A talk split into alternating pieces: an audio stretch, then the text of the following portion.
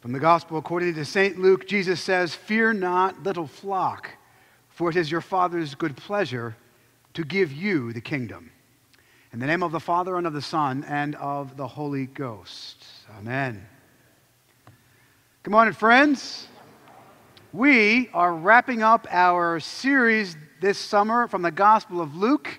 We've been preaching about it all summer, and uh, we've been sort of coming at one topic from different directions and the topic is this the kingdom of God. Jesus, just last week, I preached about this that uh, Jesus says, when you pray, pray like this Thy kingdom come, thy will be done on earth as it is in heaven. So we are called, we are actually told by God Himself, Jesus, to pray for the kingdom of God. What is it? If we are called to pray for something by Jesus himself, thy kingdom come, thy will be done, and we pray for it every Sunday, every time we pray, we pray the Lord's Prayer for the kingdom of God, what are we praying for?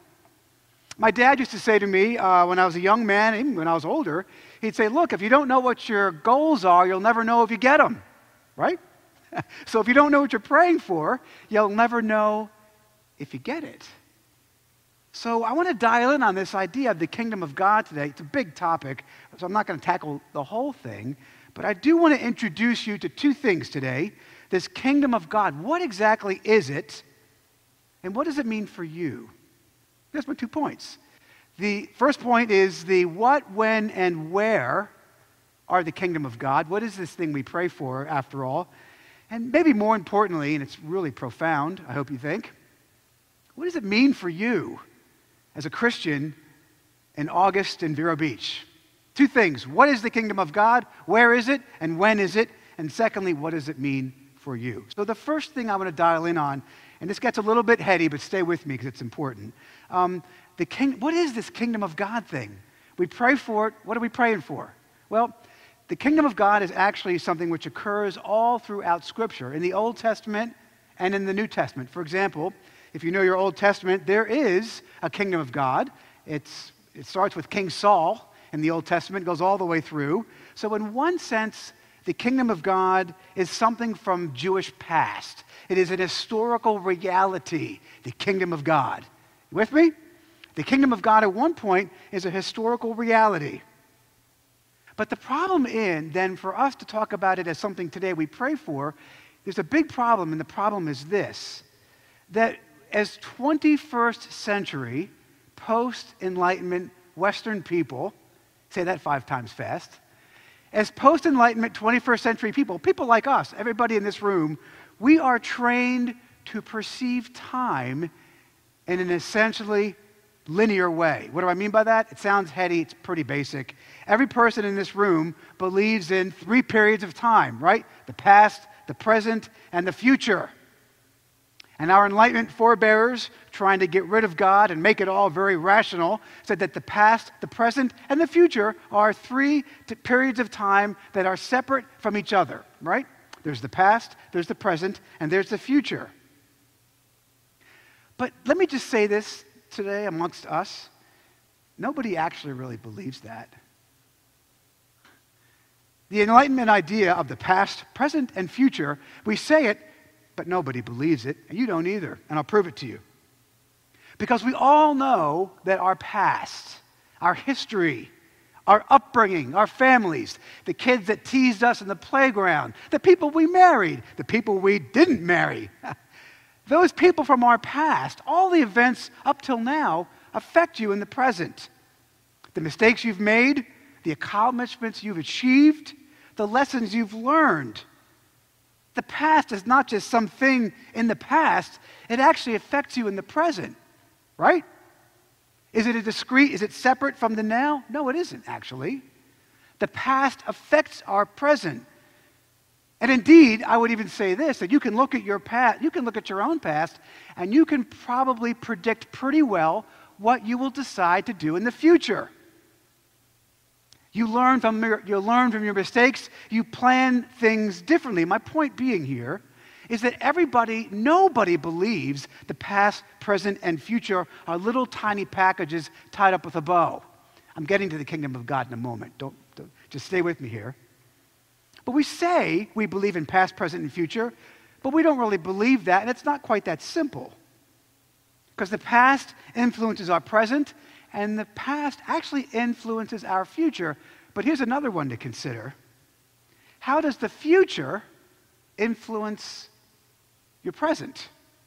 Maybe how does your future worries influence how you perceive the past? Um, I mean, let me give you an example. Let me give you an example. The future hasn't occurred yet. When you fear the future, when you fear the future, we call that what?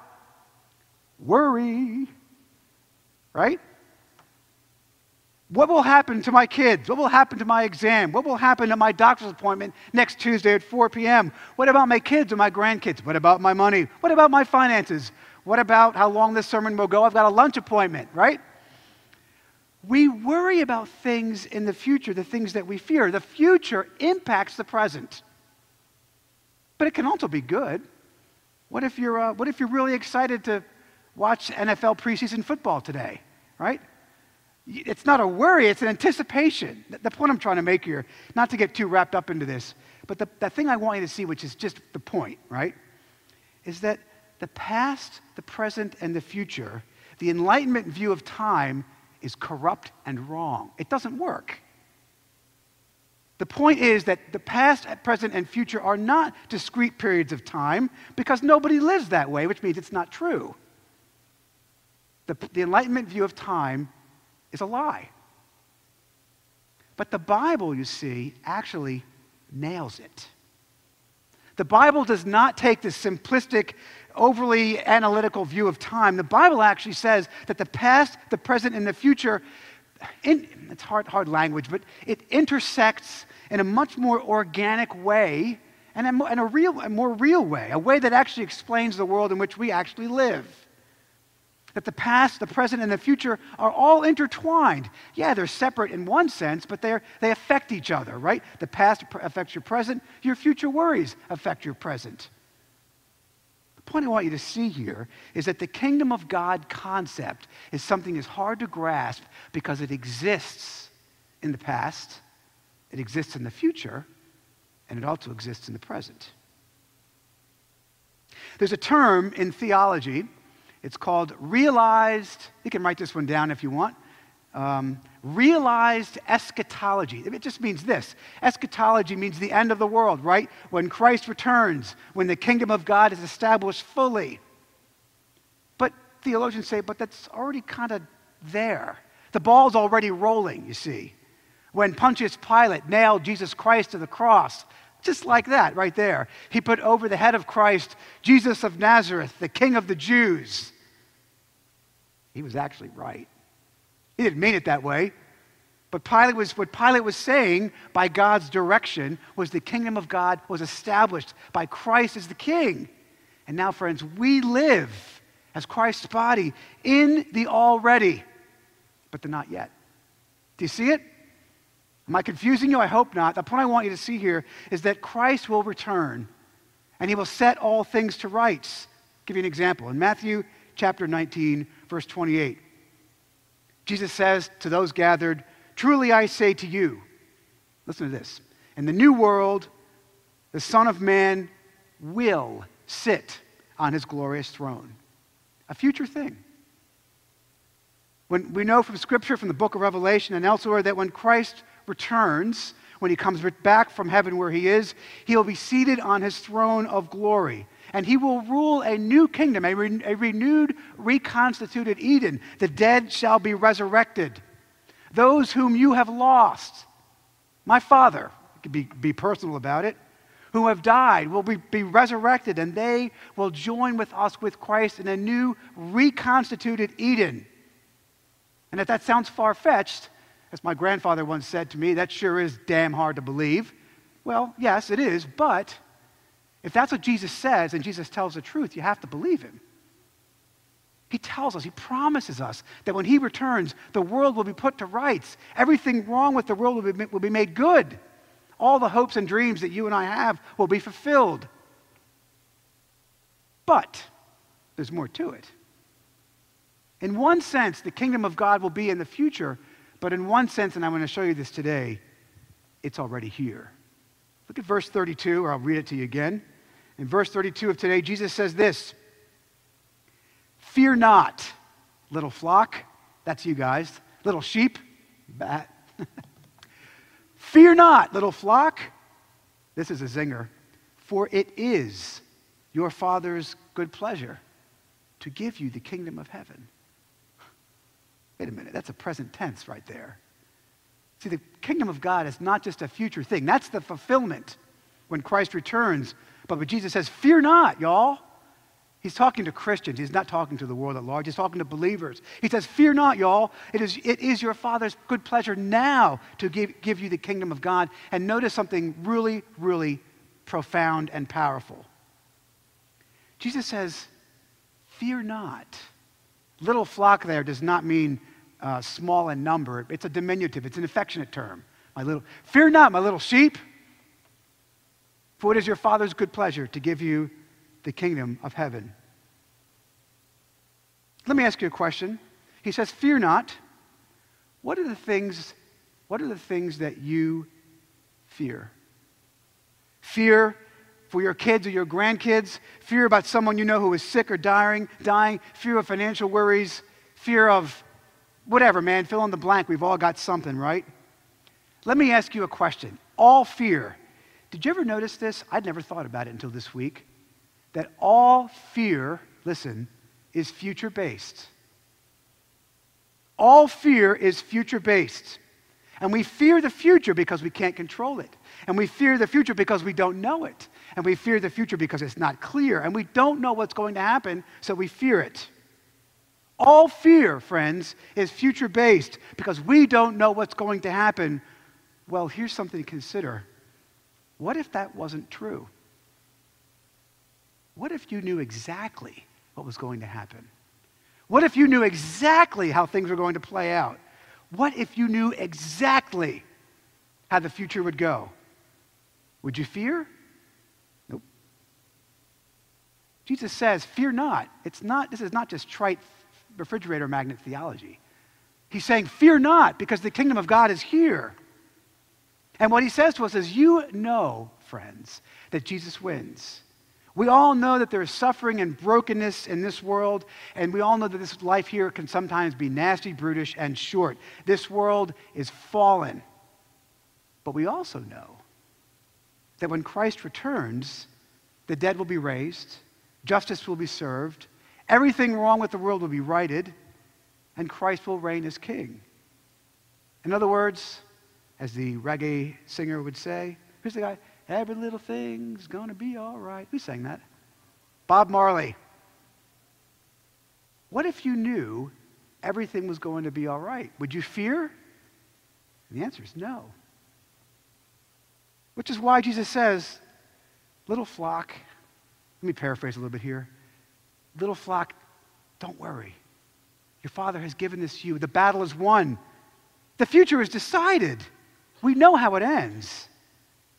The kingdom has already arrived, but has not yet been fulfilled.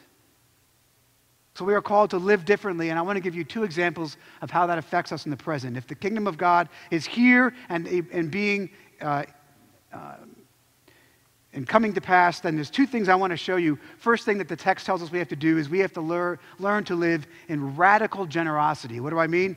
Look what he says. He says, Fear not, little flock. Your father has given you the kingdom now. Therefore, sell your possessions, give to the needy. Well, if you don't have to worry about anything, you can give it all, maybe not give it all away, but you can give to the needy and be generous, radically generous, because you know that your father has cared for you. And then Jesus says something really, really important. He says, Give to the needy, because where your, listen to this closely, where your treasure is, there your heart will go also. In other words, if you want to invest in things eternal, then invest in things eternal. Anybody here have uh, a portfolio? Probably a few of you do, right? Where your treasure is, that is in fact where your heart goes.